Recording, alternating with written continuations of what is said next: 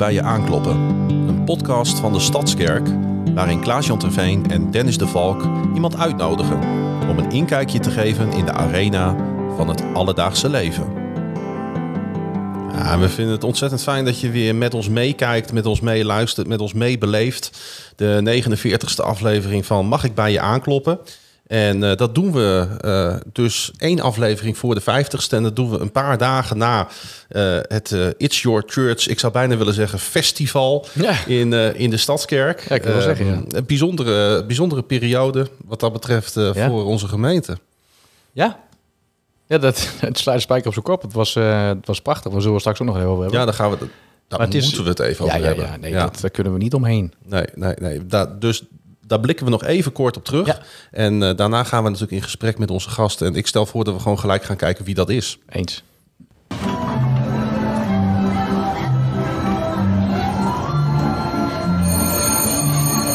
Rondje rond de tafel. Met Dennis, Klaas-Jan en Vincent Meerveld, geboren 7 juli 1987 in het prachtige Groningen. Inmiddels ruim 14 jaar getrouwd met mijn mooie vrouw Janita. Een vader van drie kinderen, Nora van zes, en Mee van vier en Liefem van twee. En woonachtig in Leeuwenborg. En in het dagelijks leven ben ik recovery-verpleegkundige in het Martini ziekenhuis. Shit, dit is echt by far de beste introductie ooit, vind je niet? Bedankt dat je er ja. was, Vincent. Uh, we weten Graag alles gedaan. over je. Ja. Graag gedaan. Ja, mooi. Ja, het was goed je beter te leren kennen. Ja. Hoe, hoe vond je het zelf? Het ging lekker. Ja. Je zat er echt goed in. Dank Zonder enige voorbereiding. Ja, heel, heel netjes. Maar leuk dat je er bent. Nou, het staat eigenlijk aan de binnenkant van mijn hand. Maar Ja, vooral de namen van je kinderen en zo. Nee, maar super mooi dat je er bent, jongen. Van harte welkom. We zijn heel erg nieuwsgierig. Jij ook? Ja, zoals iedere keer. Ja. ja dat dus- verandert nooit. Het is iedere keer weer een feest. Ja. hey, je bent nog wat leuks meegemaakt. It's your church. nee, maar serieus. Ja, jawel. Dat Ja. wel. ja. Ja, ik moet dat, ja, ik moet daar toch even op, op terug. Kijk, jij bent, eh, jij bent veel in de kerk geweest eh, tijdens. eh, ik noem het een festival. en, en ik bedoel dat echt in de goede zin van het woord. Want volgens mij zat alles erin. Wat een festival is: eten, drinken, ontmoeting, feest vieren, mooie dingen beleven, emotionele dingen beleven. Ja, ik ben hier, ik ben hier zondagmiddag geweest. En ik heb eigenlijk de binnenkant van het gebouw helemaal niet gezien. Ik heb alleen maar buiten op het terras gezeten.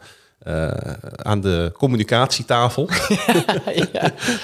Heerlijke gesprekken gehad met eh, onder andere met Fokko en met Theo Ja. en met jou en met Jaap. En eh, echt weer even geconnect met, met mensen. Gewoon ook gewoon lekker over, over oh, soms, soms over de kerk, maar soms ook over American football met Ja. elkaar praten en Ja. over sport. En ja, het was, het was een heerlijke middag om, hier, om hier te zijn. Ik denk dat dat ook wel een beetje de kern raakt van wat, wat It's Your Church zou moeten zijn. Hè? Met elkaar connecten en Ja. ook met hem eh, connecten.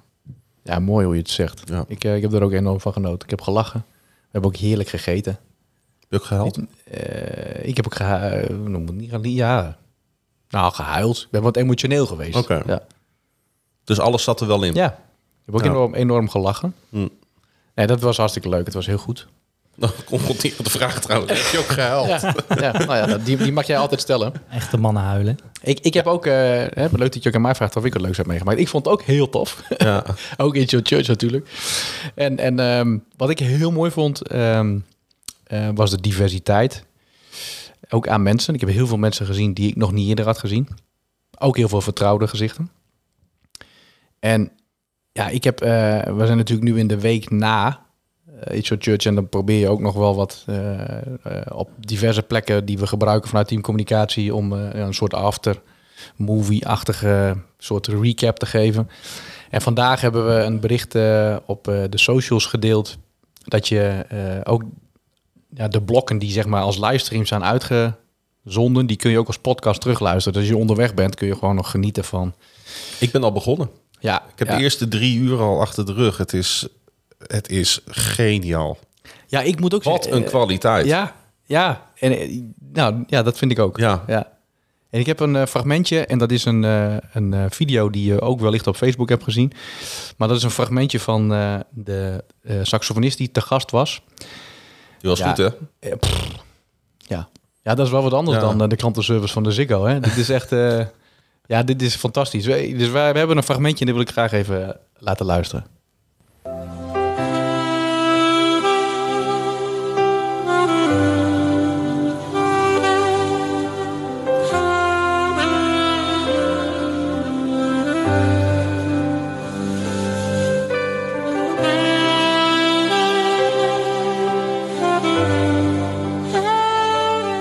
Ja, ik, doe hem gewoon even wat zachter. Ja, dan Ik zit je, hem- ik doe hem eh, uit, maar ik zit er direct weer in. Dan zit je op saxofoon spelen. Ja, Ja. ja, die man die zit erop inderdaad. Ja, het is echt. eh, ja, het was een prachtige toevoeging. Ik heb er echt van Heb je, genoten. heb je een hoogtepunt? Dat je zegt van, dat wil ik er even uitpikken? Nou, ik moet wel zeggen, eh, dat is misschien wel heel erg eh, afgezaagd. Eh, ik vond de, de grote blokken op de grote tijdstippen, zeg maar, vrijdagavond, de openingsblok, zaterdagavond met Maasbach, zondagochtend en eh, zondagavond vond ik eh groots. Maar wat ik, waar, ik aan moet denken is dat ik eh, vrijdag eh, tijdens de, het blok van 8 tot 10 eh, zat ik in de hal. Ik, had, ik zat eerst in de zaal en had ik het gevoel van, nee, ik moet hier even weg. Niet omdat ik er last van had, maar ik dacht, ik, ik ga hier even weg. Toen zat ik in de hal en toen kwam er iemand vanuit de gemeente naar me toe en die vroeg aan mij, Dennis, wil je wel bidden voor mijn zoon? Toen dacht ik, hè, overviel me, want ik zat daar met een paar broers wat te kletsen. Maar ik dacht direct, ja, wat prachtig. Dus ik liep met hem naar het eh ministry team en Thomas was daar. Ik zei, Thomas, eh zo zo is het verhaal. Zijn zoontje, die, eh die, eh die knarse tand s'nachts. Dus hebben wij gebeden voor hem samen. Met de vader en moeder erbij. En, en, eh, en op een gegeven moment deed ik mijn ogen even open. En stond er een jongetje achter hem met de hand zo op zijn schouder. Ja, ik vond het zo, zo aandoenlijk dat hij op een gegeven moment zijn vader vroeg van... Maar wat geloven wij? En toen zei hij dat ik geloof dat God mij kan genezen. En hij zei, ik heb er niet zo heel veel last van. Want ik slaap dan. Maar dat vond ik, dat vond ik de, de, de basis gewoon. Dat het voor jong en oud is. Dus dat is wel... ja, dat is een prachtig moment. Ja. Maar alweer veel te veel gepraat hierover. We kunnen, een hele, we kunnen wel een uur hierover doorgaan, denk ik. Eigenlijk zouden we hier een aparte aflevering aan moeten wijden. Nog ergens de komende dagen eh, gewoon Ja. over It's Your Church napraten. Nou, dan heb ik wel een tip. Dan moet je de, je moet helemaal niks, maar dan, dan zou ik je willen aanbevelen om de staftafel van afgelopen Ja. week te gaan eh, terugkijken. Want daarin eh, Ja. zitten Mark. Als mensen deze Edwin, podcast Lucas. kijken, staat die ook al online. Dus dan, ja, En daar, eh, daar vertellen ze ook iets over hoe zij dat hebben ervaren. Dat is Nou. echt heel mooi. dan, dan Ja, zet ik die snel in mijn favorieten. heel goed. Vincent, heb jij nog wat leuks meegemaakt? Ja, om origineel te blijven. Ook, it's, ja, it's het your zit- church. ja. Ja. Het, zit- het zit zo vers in het geheugen Ja, ja, ja, ja. dat je Ja. gewoon... eh, nee, prachtig. Prachtig weekend. Genoten van de kinderen die gewoon zich thuis voelden. En voor het eerst gewoon zeiden, gaan we de volgende dag weer naar de kerk. Ja. Maar die vraag die komt niet zo vaak. Dus, maar eh, nee, enorm genoten daarvan. En één bijzonder moment was, ik ging naar de workshop van Laura. Bidden voor en met kinderen.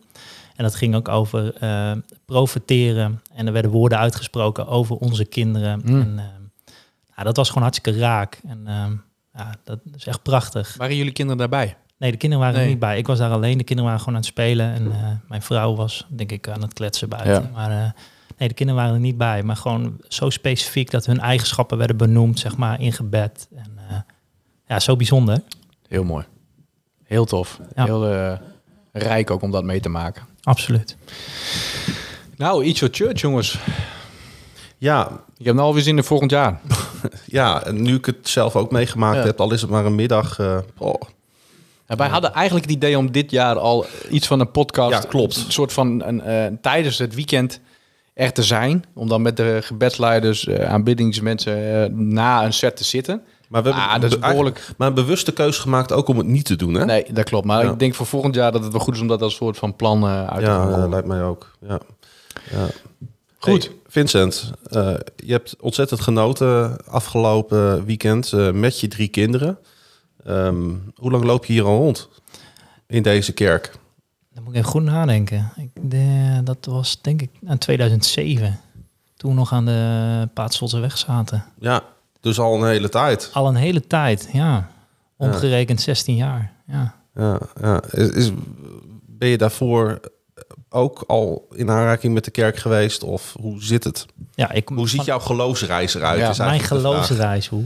Nou, nee, mijn geloofsreis is, ik eh, ben in ieder geval in een christelijk gezin opge- opgegroeid. eh, christelijk gereformeerd. eh vrijgemaakte kerk, ging me naartoe, Jeruzalemkerk vroeger. Ehm, maar ja, ik was eigenlijk altijd drie keer per week op stap. En ging zondag wel naar de kerk, maar dan was het hangen in de bankjes boven in de kerk. Zo ver mogelijk bovenin zitten, zodat je nog Ja, je, ik, eh, ik, ik ken die kerk, ja. zodat je nog een beetje je, je, je roes kon uitslapen van de zaterdagavond dat je 's ochtends om half tien weer in de kerk moest zitten. En eh, Nou, en ik weet nog dat ik altijd, mijn vader is altijd, altijd al trouw geweest aan de Heer. En dat ik op een gegeven moment tegen hem zei van, ja, weet je, wat jij doet, dat komt wel als ik 50 ben, zeg maar. Maar goed, ja, dat zijn gevaarlijke uitspraken, Ja, ja. heb ik gemerkt. En eh, tot ik op een gegeven moment thuis heel random gewoon een keer achter de computer zat. En dat ik in één keer op YouTube bij het nummer uitkwam van eh, al mijn zonden, al mijn zorgen neem ik mee naar de rivier. En ik weet nog dat ik het niet uit kon zetten en dat het zo binnenkwam dat ik echt in twee stukken brak. En dat was het punt dat ik, nou ja, wel echt Jezus leerde kennen, zeg maar. Dus dat er echt meer is tussen hemel en aarde. Thank God, er is YouTube. Wanneer, hoe, hoe, jong, hoe jong was je? Ongeveer.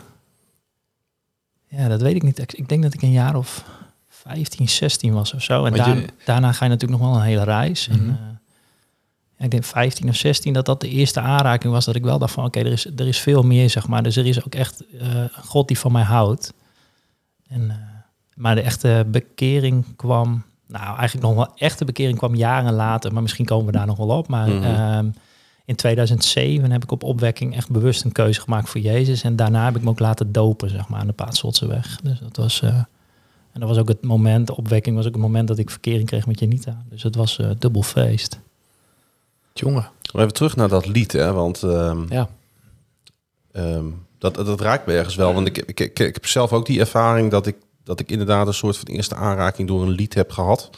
Eh, hoe belangrijk is dus ook die, dat hebben we afgelopen weekend natuurlijk ook weer gemerkt. Ik wil niet constant die schakel maken, maar hoe super belangrijk die, die aanbidding is en, en, en wat dat doet met mensen, dat komt zo vaak naar voren in gesprekken en ook in deze Ja. podcast.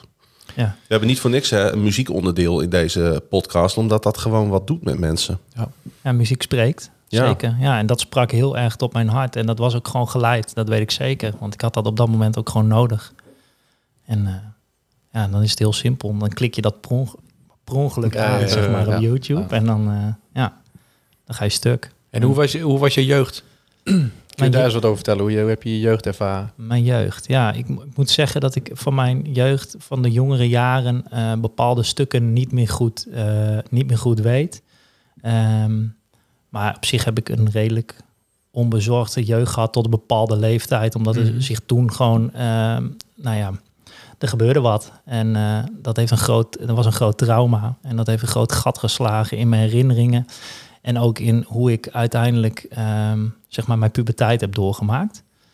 En eh, Ja. heftig. ja, dat was wel heftig, ja. Wil of durf je daar iets over te vertellen? Ik eh, wil en durf daar wel wat over te vertellen. Jazeker, ja, ja, daar ben ik wel open over. Ik heb in mijn jeugd, ben ik seksueel misbruikt. En eh, nou ja, dat heeft wel aardig wat sporen nagelaten, zeg maar, in, eh, in mijn puberteit. En vooral het zoeken naar eh, nou ja, bevestiging in de verkeerde dingen, zeg maar. Mm. Dus veel porno kijken, eh, veel op zoek naar, nou ja, weet je, contact met meisjes. En dan vooral de extreme kant dan weer op, zeg maar. Je hebt natuurlijk, als iemand misbruikt is, heb je of je gaat helemaal op slot...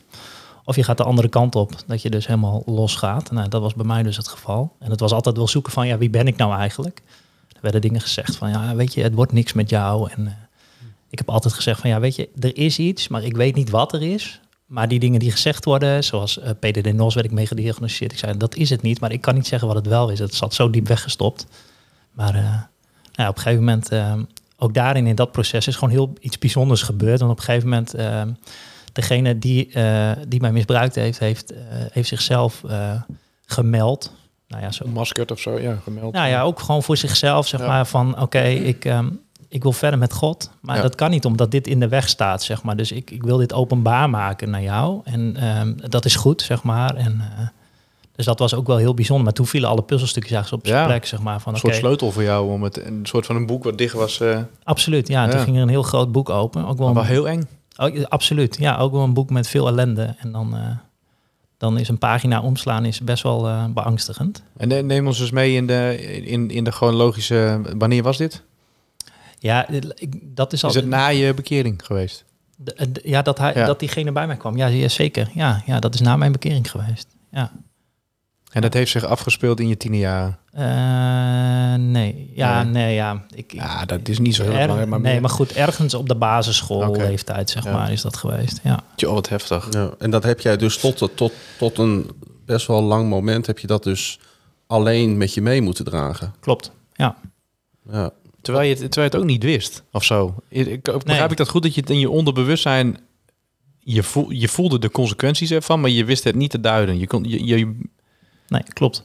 Maar op een gegeven moment was het wel... Ik weet nog wel dat op een gegeven moment dat ik dacht... Ik had verkering gekregen met Janita. En ik had toen eh, de, die keuze ook voor Jezus gemaakt. En dat ik op een gegeven moment wel tegen Janita zei... En dat is ook heel bijzonder als ik daar nu weer over nadenk. Dat ik zei van, er is iets tussen mij en die persoon.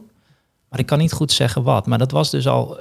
Dat was de heer die al aan het voorbereiden was van... Oké, er komt zo meteen, gaat er een boek open. En dat is geen fijn boek. Maar ik ben bij je. En ehm, nou ja, zodoende eh, is dat boek op een gegeven moment wel open gegaan. Dus kwam dat wel uit. Dus mijn gevoel klopte wel. Wat gebeurde er met jou toen, eh, toen dat openbrak? En wat gebeurde er met jouw omgeving? Ehm, met mij gebeurde dat ik... eh, nou ja, weet je, ik kreeg bevestiging van hetgeen wat ik al dacht. Dus dat er iets aan de hand was. Maar weet je, dat is wel een klap in je gezicht. En eh, nou ja, mijn wereld stond wel echt even op zijn kop. Stond echt even stil. Ja. En ehm, nou ja, ja, eh, weet je, het, het speelde zich binnen het gezin af. Dus het heeft binnen ons gezin heeft het eh, best een, een krater geslagen. Zeg Ja. maar. Dat is heel lastig, zoiets. Ehm, en ik weet nog dat ik gewoon eerst gekozen heb om een tijd die persoon niet te zien. Omdat ik echt tot mezelf moest komen. En ik wel direct heb gezegd, oké, weet je, er komt een moment dat ik je ga vergeven. Omdat ik gewoon weet dat God dat van mij vraagt. En dat Mm. ik, als ik zelf verder wil, zal ik wel moeten vergeven, zeg maar. Maar goed, dat is wel, eh, dat is wel een proces geweest van van een tijd en een- eigenlijk van een aantal jaren, zeg maar, geweest. Want je hebt niet alleen te dealen eh, met je eigen gevoelens en met je eigen worsteling, maar ook nog eens met de worstelingen van de mensen om je heen.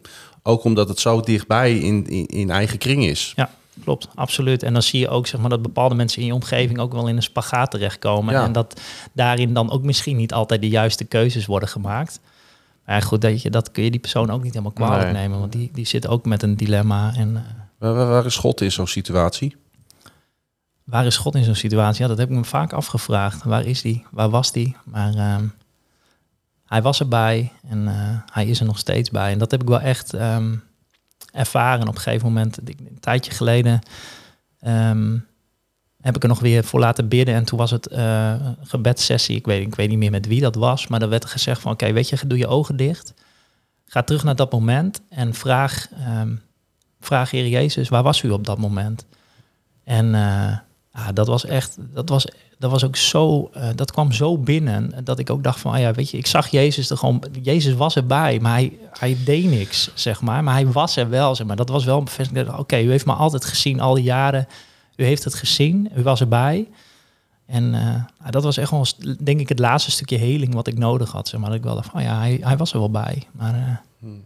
er was ook een andere kant en de duisternis was op dat moment sterker dan het licht. En, Kun, je, kun jij nu op dit moment zeggen dat je, dat je er volledig vrede mee hebt? Of in ieder geval, dat is niet het juiste woord. Ehm, heb je het achter je kunnen laten?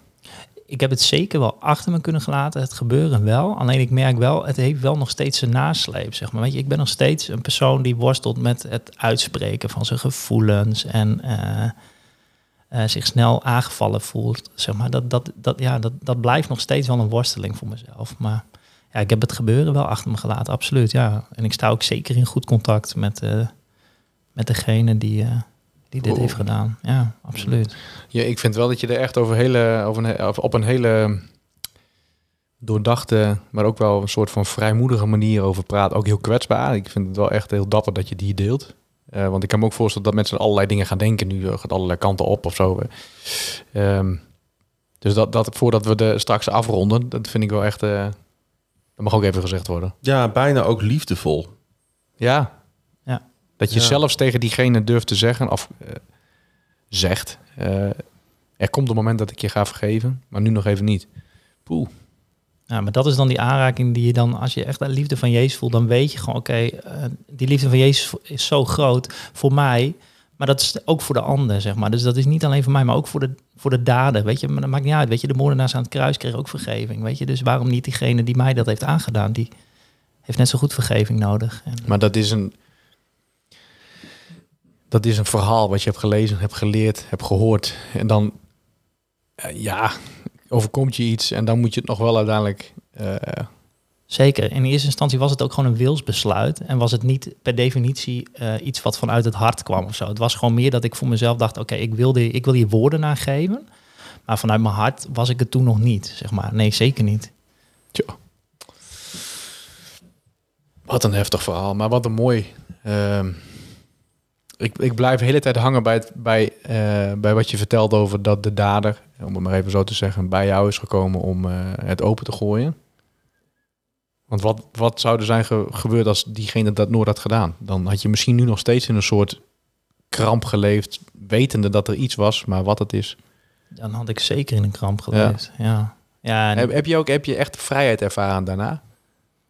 ik heb daarna, ja, ja. Van die kramp dan bedoel ik, hè? Want is Jawel, wel ja. van die kram. Maar weet je, in je jeugd bouw je ook bep- eh, bepaalde andere dingen op, zeg maar, weet je. En, en eh, je draagt bepaalde dingen ook met je mee. Dus echte vrijheid ervoer ik pas la, veel later, ook in mijn huwelijk met Janita, zeg maar. Dat was Mm. echt veel later. Dus dat, eh, We gaan wel direct de diepgang in, hè?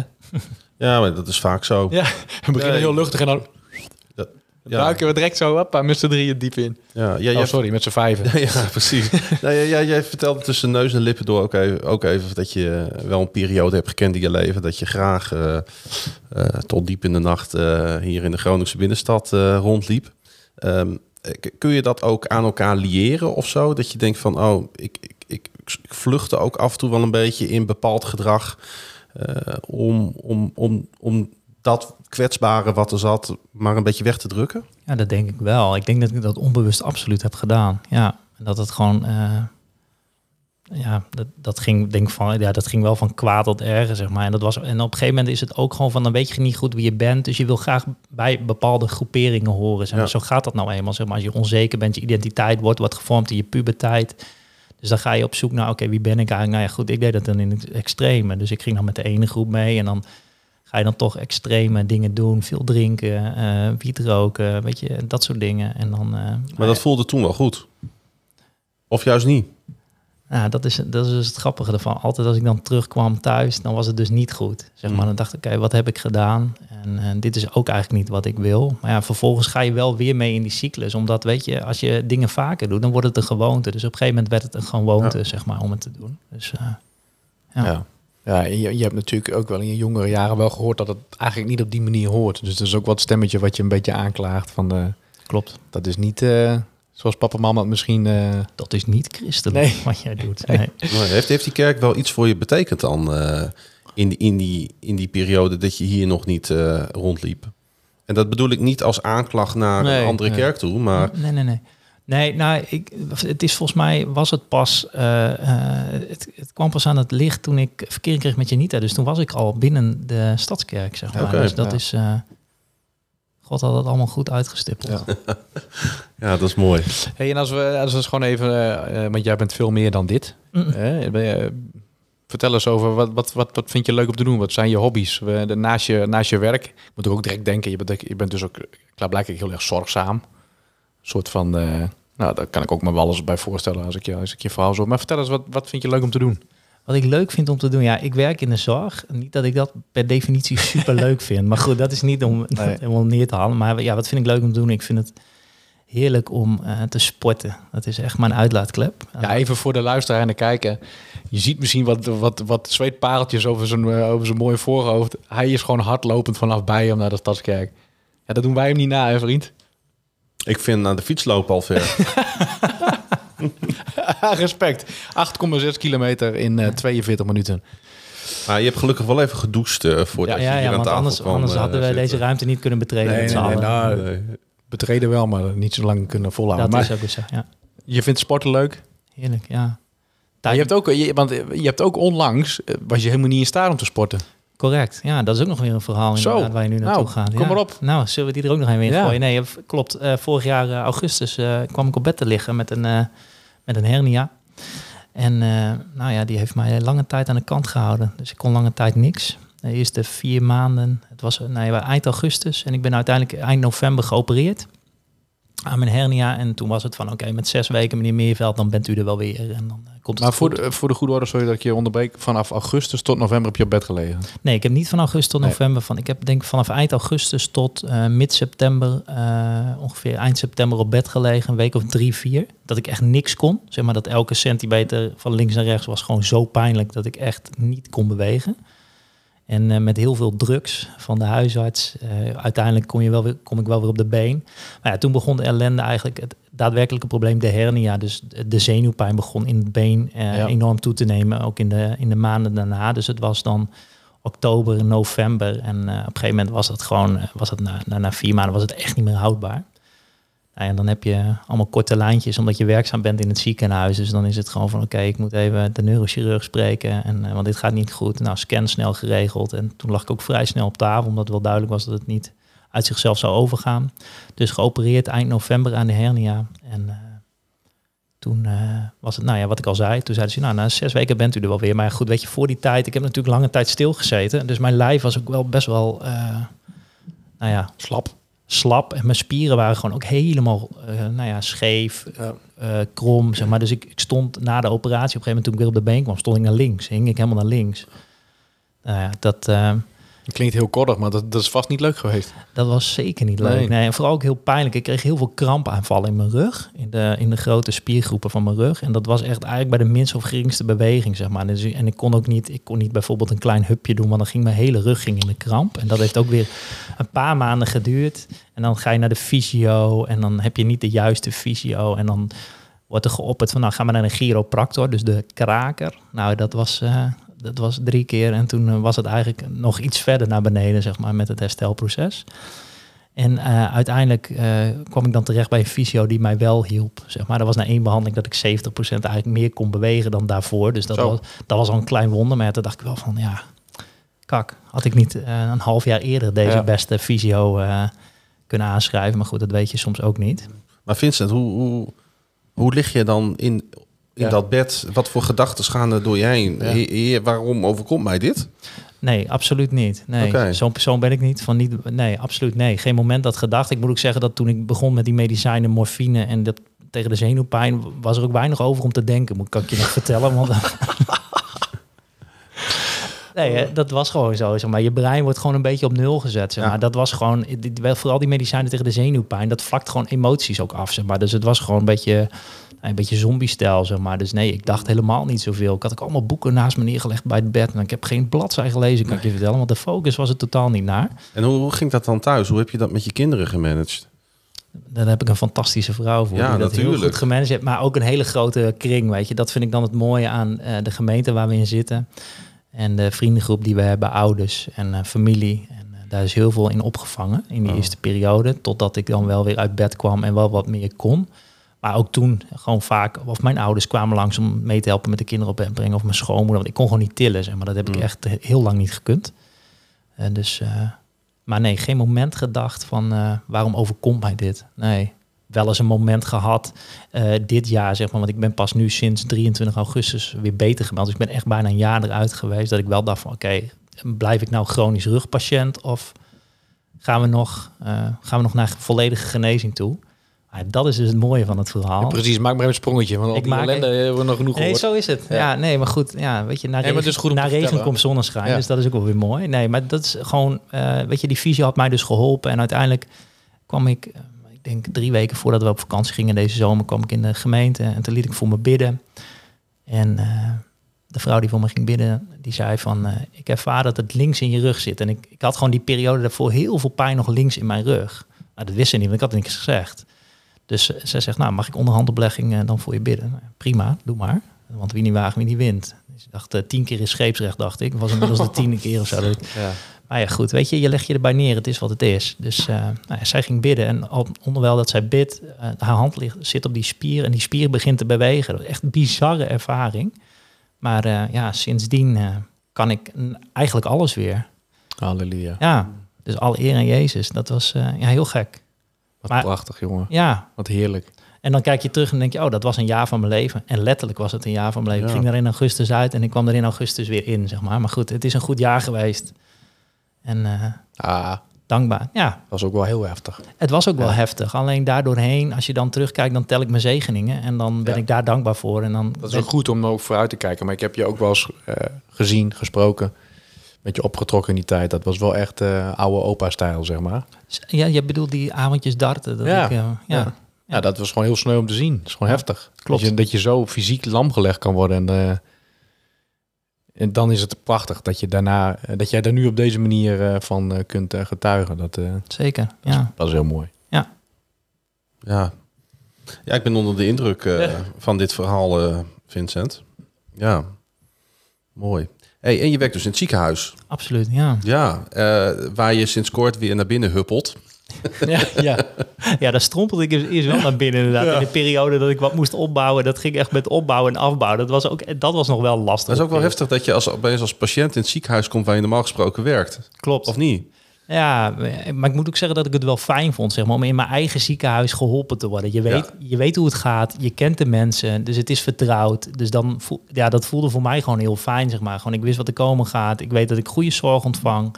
Dus nee, ja, Werd je dan 's ochtends gewassen door je vrouwelijke collega's? Hoe ging dat? nee, zeker niet. Oh. Nee, absoluut niet. Nee, ik mocht, eh, ik kon gewoon zelf, eh, ik kon mezelf wassen. Dus dat was, was prima. Ik heb ook wel verhalen van je gehoord dat je niet meer zelf naar het toilet kon.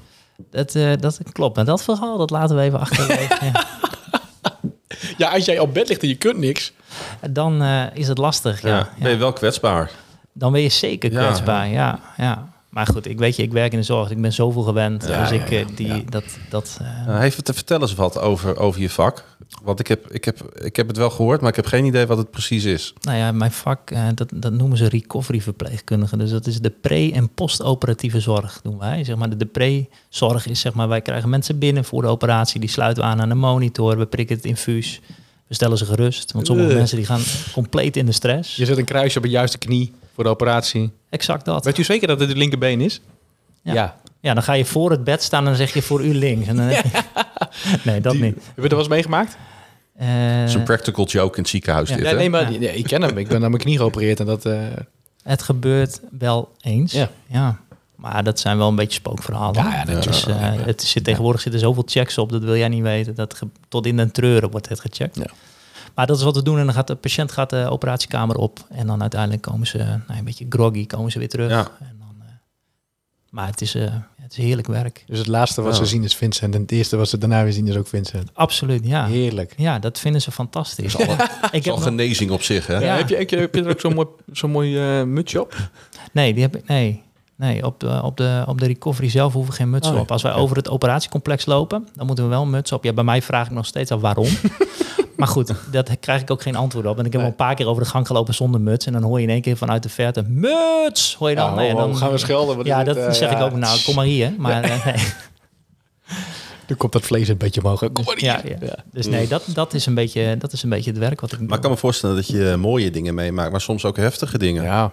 Ja, ja, dat, ja, ik moet zeggen dat het niet heel veel gebeurt, maar ja, we maken ook wel mee ja, dat kindjes eh, met spoed eh, geboren moeten worden met een keizersnee en dat dat niet goed gaat inderdaad. Mm. Dus dat ouders weer met een doodgeboren kindje Oh. van de operatiekamer afkomen. Ja, dat zijn wel schrijnende dingen. Ja, gelukkig maken we dat niet vaak mee. Jij hebt toch tijdens corona heb je ook eh, volgens mij op de IC gewerkt, toch? Ik heb wel Of wat op de IC het staartje gewerkt. van de coronatijd. eh Nee, nee, wel direct in het begin hoor. En toen was het ook van, oké, eh, wil je extra werken? Ja, prima, 40 tot 60 uur had ik toen aangegeven. Maar ik moet zeggen, wat ik net al gewerkt heb, is denk ik minder dan mijn contracturen geweest. Oh, ja. Maar Ja. eh, nee, ja, dat- niet doen- ik hoop dat je werkgever dit niet hoort, want dan word je alsnog gekort straks. nee, maar dat weten ze wel. Oh, ja, Van ja, mij ja. mogen ze het allemaal weten. Ik ben een open boek daarin. Dus dat, eh, Wat, wat, wat, wat doet dat met zo'n ziekenhuis, zo'n coronaperiode? Ja, heel veel onrust Ja. komt het dan. Ja.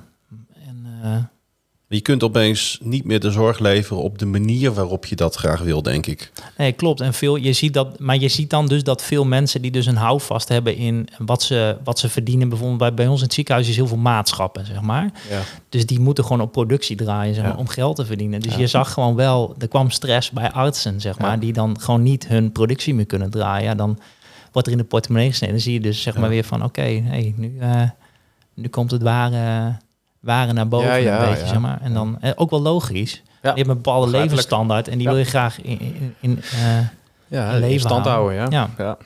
Hey, Dus- als, we, als we dan zo, eh, eh, want ik, heb, ik, ik, ik ruik het ziekenhuis bijna. Dus als we dan even een uitstapje maken, gewoon even weer terug naar de, wat meer jouw eigen huis. Ja. Kun je eens vertellen hoe je, want daar hebben we het zaterdag nog over gehad toevallig. Er was wel wat oneenigheid over hoe je je vrouw hebt ontmoet. Ja, mijn vrouw was, eh, was, er, was er even een andere mening daar. maar dat was wel grappig. Dat was overigens geen voorgesprek, hè? dat was gewoon, eh, we kregen het Nee, spontaan. nee. Maar dat gebeurt wel eens vaker met vrouwen. Dat zij het anders zien dan dat mannen het Het is zien. anders hebben beleefd, dat is het denk ik. Precies, en uiteindelijk komt er altijd meer dat we gelijk hebben. Ja, ja, ja. Dat is- nee, dat- Sorry Janita, Nee. dat ik dit weer... eh, Je kan vrouwen in twee groepen verdelen, maar ik zou het niet doen.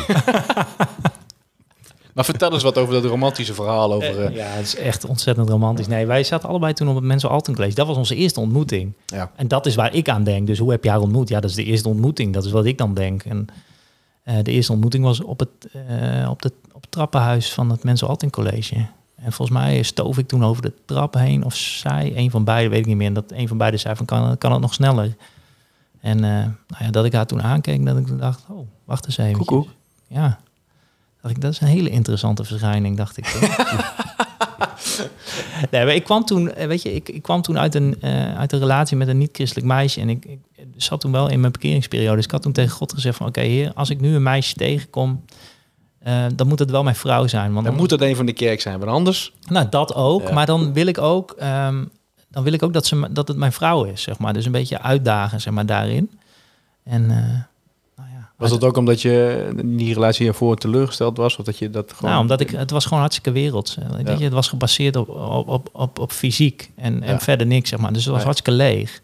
En ik verlangde gewoon naar meer, zeg maar, naar echte liefde. En eh, nou ja, dat vond ik uiteindelijk bij Janita. Dus weet je, op een gegeven moment kwamen we wat meer met elkaar in gesprek. En toen was het van, oh, ik ga naar opwekking. Oh ja, ik ga ook naar opwekking, wat leuk. En eh, ja, toen hebben we in opwekking 2007, hebben we eigenlijk het hele weekend, hebben we tot diep in de nacht, twee nachten achter elkaar, hebben we met elkaar gesproken. Nou ja, en toen kwamen we eigenlijk tot de conclusie van, nee, er is zo'n connectie. Dit is ook een hartsconnectie. En eh, ja, we zijn gek op elkaar. En eh, zo kregen we verkering. En in die periode daarna is het nog een paar keer uit geweest. Maar goed, dat lag niet aan mij. dus, maar goed, Dat dacht ik wel. Ja, dat Met de stelligheid dat hij het zegt. Ja, dat lag niet aan mij. Maar goed, ik wist natuurlijk al lang dat we weer bij elkaar zouden komen. Zo is het ook. weer. Nee, op een gegeven moment, nou, nee, nou, bij de tweede keer dacht ik wel, van, toen heb ik ook gezegd van, oké, als je het nu, eh, weet je, je maakt het nu weer uit. Maar eh, De laatste keer. ja, zo is het. Ja. Ja. Maar goed, dat heeft ze, heeft ze gaan gehouden. Ja.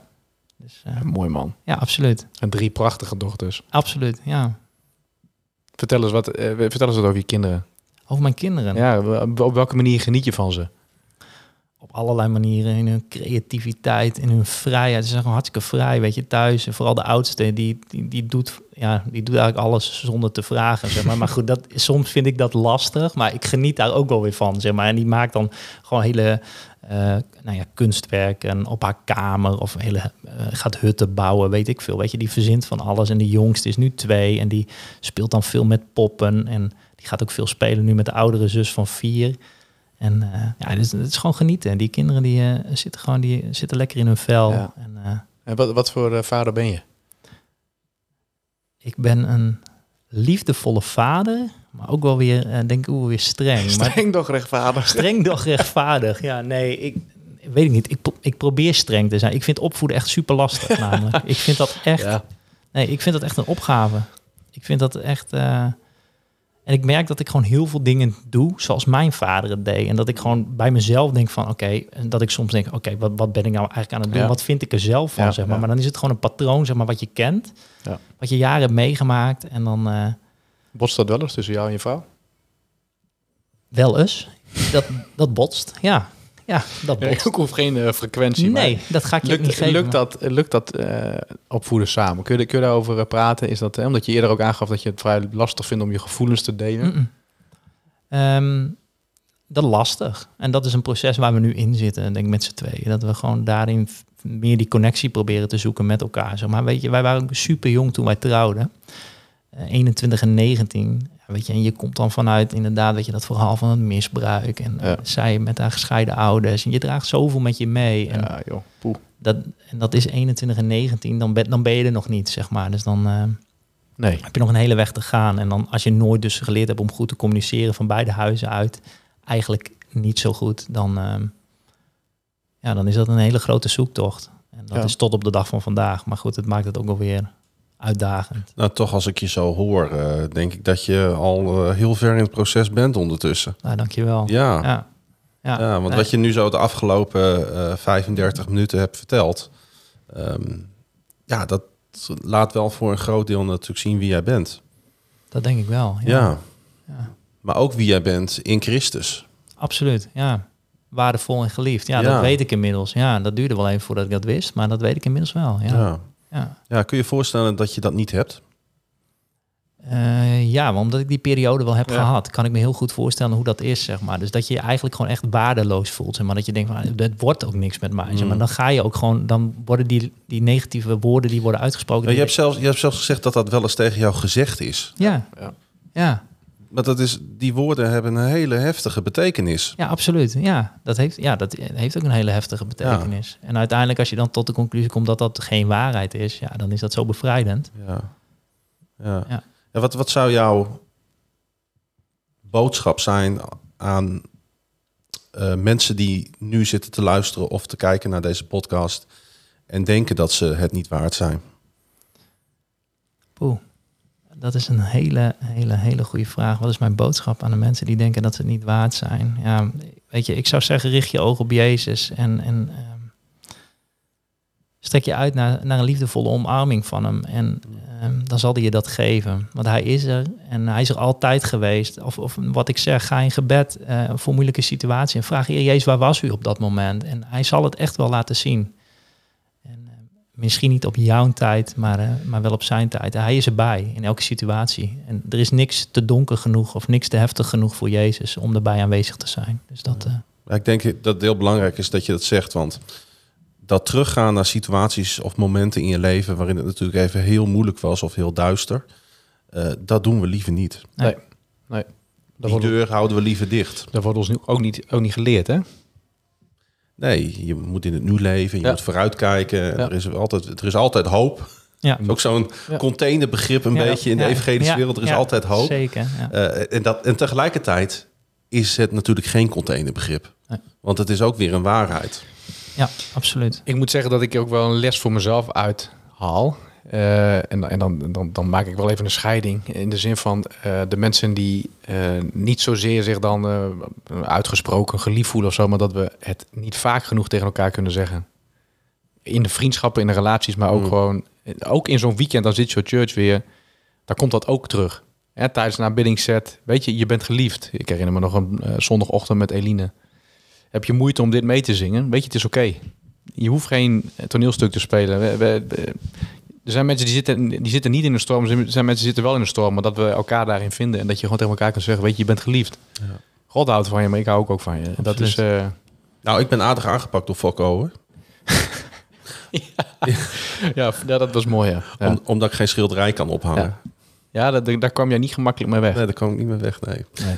Eh, maar goed, dit is een ander zijpaadje inderdaad. Ik heb nog wel een, eh, nog wel een mooie afsluitende vraag... die ik wel iedere keer weer de laatste paar afleveringen terug eh, voel komen. Wat is jouw verlangen? Wat is jouw droom voor de komende periode? Mijn verlangen, mijn droom voor de komende periode, dat is dan binnen het gezin, is dat ik gewoon zo dicht naar mijn vrouw toe groei, dat wij zo'n eenheid zijn binnen het gezin en binnen, eh, binnen de opvoeding van de kinderen, Hmm. dat het als vanzelf gaat. En natuurlijk kom je dan in periodes terecht waar het gewoon even botst. Maar dat er gewoon eh, vrijheid en gewoon een goede connectie is, zeg maar, daarin. Dat is mijn eh, verlangen voor de komende periode. Dat verlangen we met jou. En daarmee zegenen we jou. Dankjewel. En dan gaan we nu naar... Ik denk naar de drie minuten van Roelof. Juist.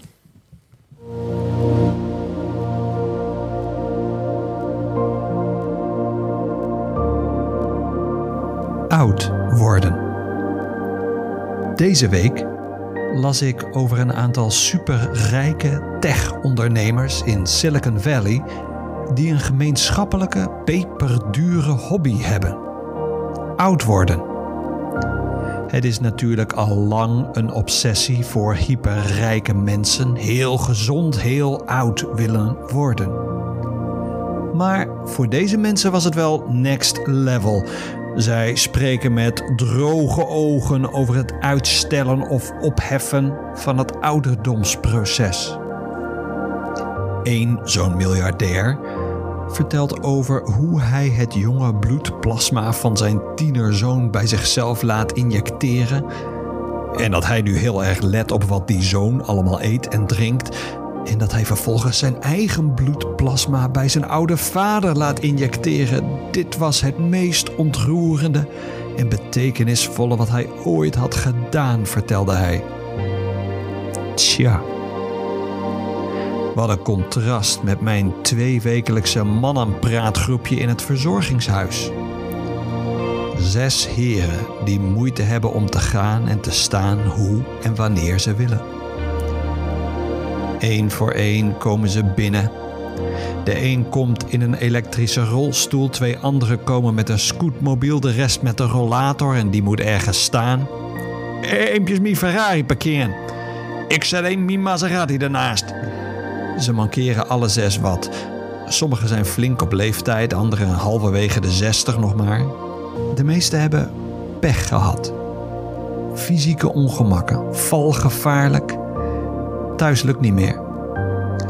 Maar ze maken allemaal iets mee wat je liever niet meemaakt. Te moeten wonen in zo'n huis. Heel erg afhankelijk zijn. Heel erg voelen hoe het kan zijn om oud te worden. Dit is natuurlijk niet het oud worden dat die techmiljardairs bedoelen. Wat stelt zo iemand zich dan eigenlijk wel voor? De kunst is denk ik vooral je te kunnen verzoenen met je sterfelijkheid. De mens. Zijn dagen zijn als gras. Hij is als een bloem die bloeit op het veld en verdwijnt zodra de wind hem verzengt. De plek waar hij stond kent hem niet meer. Ja, dankjewel uh, Roelof voor uh, weer een fantastische drie minuten over ouder worden. Wat een held is het ook, hè? Oh, ik zie het helemaal gebeuren daar. Ik ben Ferrari parkeerd. hij, heeft dus, hij heeft dus een tweewekelijkse mannengroep. Ja. Een soort veredelde mannenkring. Ja, maar ja, ik kan me alleen maar voor... Ja, weet je, dat, dat zijn ook dingen, maar dat heb je toch altijd. Dat, zijn, dat is met een lach en een traan. Ik, zou, ik ga morgenochtend vragen of ik wat bloedplasma van mijn zoon mag inspuiten. Oh, ja. Vandaag wel heel veel suikers gehad, dus dat morgen maar niet. Ja, heftig. Ja, dat is echt... Ja, dat mensen daar... Uh... Ja, niet te veel rommelen aan, uh, aan Gods schepping, zou ik uh, eigenlijk willen zeggen. Nee, nee. Tenminste, ja. Ik heb wel heel wat bloedplasma te geven, denk ik, aan deze wereld. dat dan weer wel. Ja, daar heb ik geen idee van. Is dat hetzelfde als bloed geven? Ja, dat weet Vincent wel natuurlijk. Wij zitten, ja. zitten met een kenner. Ik ineens daar ja. na te denken. Nee, dat is, net, dat is even net iets anders. Ja. Maar goed, dat is voor, uh, voor, dat is voor, een andere podcast. Ja, dat is voor een andere podcast. Maar je, je kunt het wel, kun je dat doneren, bloedplasma? Ja, ja zeker. Oké. Okay. En, en, zouden mensen dat moeten doen? Nou ja, ja, doneren van bloed is altijd goed. Ja. En een onderdeel daarvan is plasma. Dus dat, ja, dat kun je doen bij de bloedbank. Dus ja, je kan, ik heb geen idee. Je kan gewoon bloed geven, maar, maar, je kan ook kiezen om bloedplasma nog te geven, zeg maar, daarbij. Okay. Dus dan ben je next level. oh, Dan krijg je twee stroopwafels. Absoluut. Je ja. een sanquin bidon. Voor tijdens het sporten. Nee, daar krijg je de handdoek voor. Ik weet nog dat mijn broer twee jaar geleden voor de, al die keren dat hij plasma had gegeven, kreeg hij weer zo'n fantastische handdoek van ah, ja. Ja, een hele grote voor op strand. Ja, ja, ja, rood gekleurd ook nog. Bij oh, dat is minder. Is fantastisch. Ja, ja we hadden het uh, eerder deze aflevering al even over de betekenis van muziek. Ik ben heel benieuwd wat hij heeft uitgekozen. Ja, ja ik heb er heel veel zin in.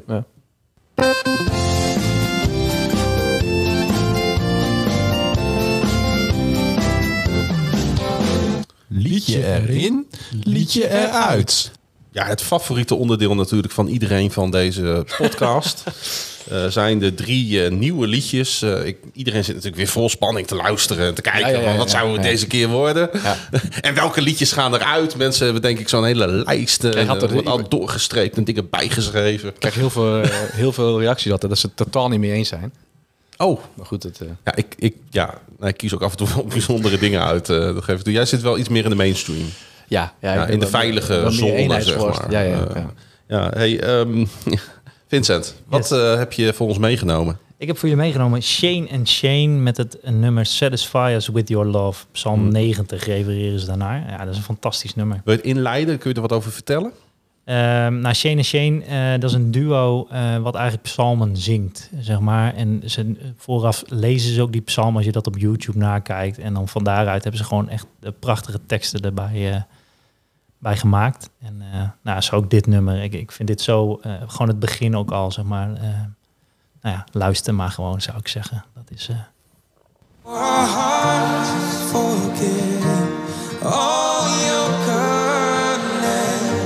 Satisfied I swear your love. Satisfy us with your love.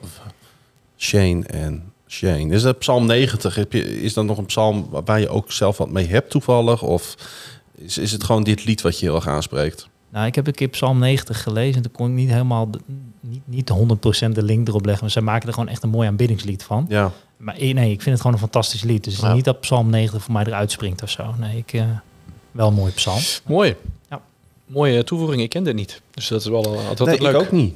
Dus daar ben ik altijd blij mee. Ja, dankjewel. Wat gaat eruit? Eh nummertje 5 is dat op de lijst. Dat is Here's My Heart van de Casting Crowns. Ja, terecht. Ook een mooi lied, hè? Ja, maar het is goed geweest. Oké. Toch? Eh, we, gaan, eh, Of niet? we gaan even naar de disco. Ja, doe maar.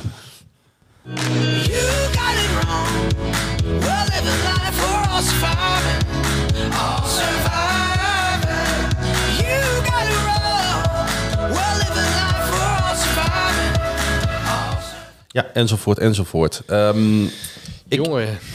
ik heb wel met dit lied eigenlijk al een paar jaar. Waarom? Ik luister hem heel vaak. Ik vind het leven af en toe wel een beetje overleven. Mm. Het is niet altijd makkelijk. En weet je, God zegt eh, dat wij niet alleen dat we overwinnaars zijn, we zijn zelfs meer dan overwinnaars. Maar ik voel dat niet altijd zo, als je begrijpt wat ik bedoel. Het is ook af en toe aardig st- struikelen en, en weer opstaan. En, en, ehm, en soms is het makkelijk, soms is het leven licht en soms is het weer even heel erg lastig. Dus ja, en, en dan hoor ik de tekst van dit lied en denk ik van ja, maar we, we, zijn, we zijn er nog wel. En we doen het met elkaar. En ook al voelt het af en toe als overleven, ook daar is God bij, bij dat overleven.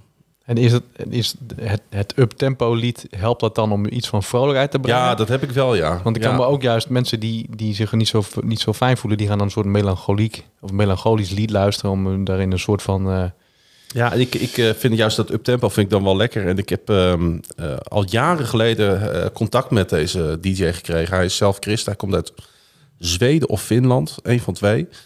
En ehm, want ik had, ik had, ik had wel eens op, op, op Instagram of Twitter of zo wat over dit lied gezegd. En toen reageerde hij daar gewoon op. En dan zei wat tof. En toen heb ik een gesprek met hem gehad. En toen kwam ik wist ik helemaal niet erachter dat hij christen was. En dat hij ook door het leven struggled.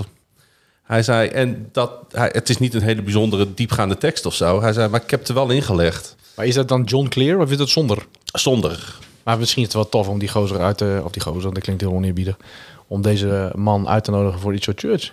Volgend jaar. Oeh, Dat is vet. ja, Zo de heren wil. We gaan het zien. wat een idee. Ja. ja, echt, ja. Welke gaat eruit? Dat eh? andere dansliedje, die kunnen we ook uitnodigen. Hè? Die broer en die zus uit Scandinavië, die ook... eh, Hoe, hoe heet die, die, eh, die groep ook eh, Wish? Kate Wish? de broer en de zus ook uit Scandinavië, Nee, maar dat- uit Noorwegen. Ja. Eye. Alifi. Ja, maar het is ook niet eerlijk. Jij zit er echt iedere keer een beetje in die Scandinavische wereld te... Nou, dat is en ik zit alleen maar in de Amerikaanse wereld te, Toevallig. Ik kan je, ik kan je voor de, eh, voor, nu al vertellen, voor de vijftigste ben ik weer terug naar Amerika. Oh, dat is heel goed. Ja. En gaan we dan ook weer een beetje country? Heb je een soort van Nee. eh, Nee. tipje van de sluier? Nee, maar er zit wel een bepaalde gedachte achter. Dus een teaser voor de, Je moet luisteren. voor de Je moet jubileum. luisteren, Ja, luisteren. en kijken vooral. Ja, dat zeker. Ja. Oh, je gaat, ook, je gaat er ook bij dansen? Nee, Nou, oké. Ik heb ook een lied uitgekozen. Zet me niet zo voor het blok. Ah, sorry. Voel je vrij. Eh, ja, het is best wel afgezaagd weer. Ik heb er eentje van Maverick City Music. Het gaat over de hele gekke liefde. Laten we maar gaan luisteren. It's a crazy love. Oh, no, no, you can't add it up. Nou, dat bedoel ik maar. You can't have enough. Hè?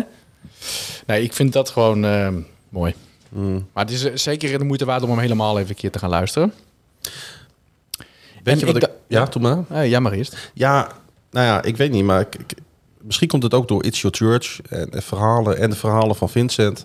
Maar wat een zegen eh, klinkt het door de muziek heen, door de getuigenissen van jou heen, Ja. door het weekend heen hier in de kerk. Ik heb wel het idee dat, en ik weet niet, je kunt niet zegen in gradaties precies. eh, eh, nu is het wat minder of nu is het wat meer. Maar ik heb het idee dat, eh, dat we daar heel erg blij mee mogen zijn. Nou ja, als je zo'n weekend eh, apart zet met een hele grote groep mensen, dan ga je, heb je effectief meer zegen. Omdat Ja. je meer met elkaar bespreekt, meer met elkaar deelt. En je hebt de focus op de Heer. Dus, je, Ja. dus dan is er meer zegen, terwijl er anders ook zegen is. Het breekt nog- meer bij je, Het tot nog weer een extra laag Ah, open. Het is toch prachtig. Weet je, God kan nog meer eh, zijn werk doen als we meer met elkaar in gesprek gaan, van elkaar leren.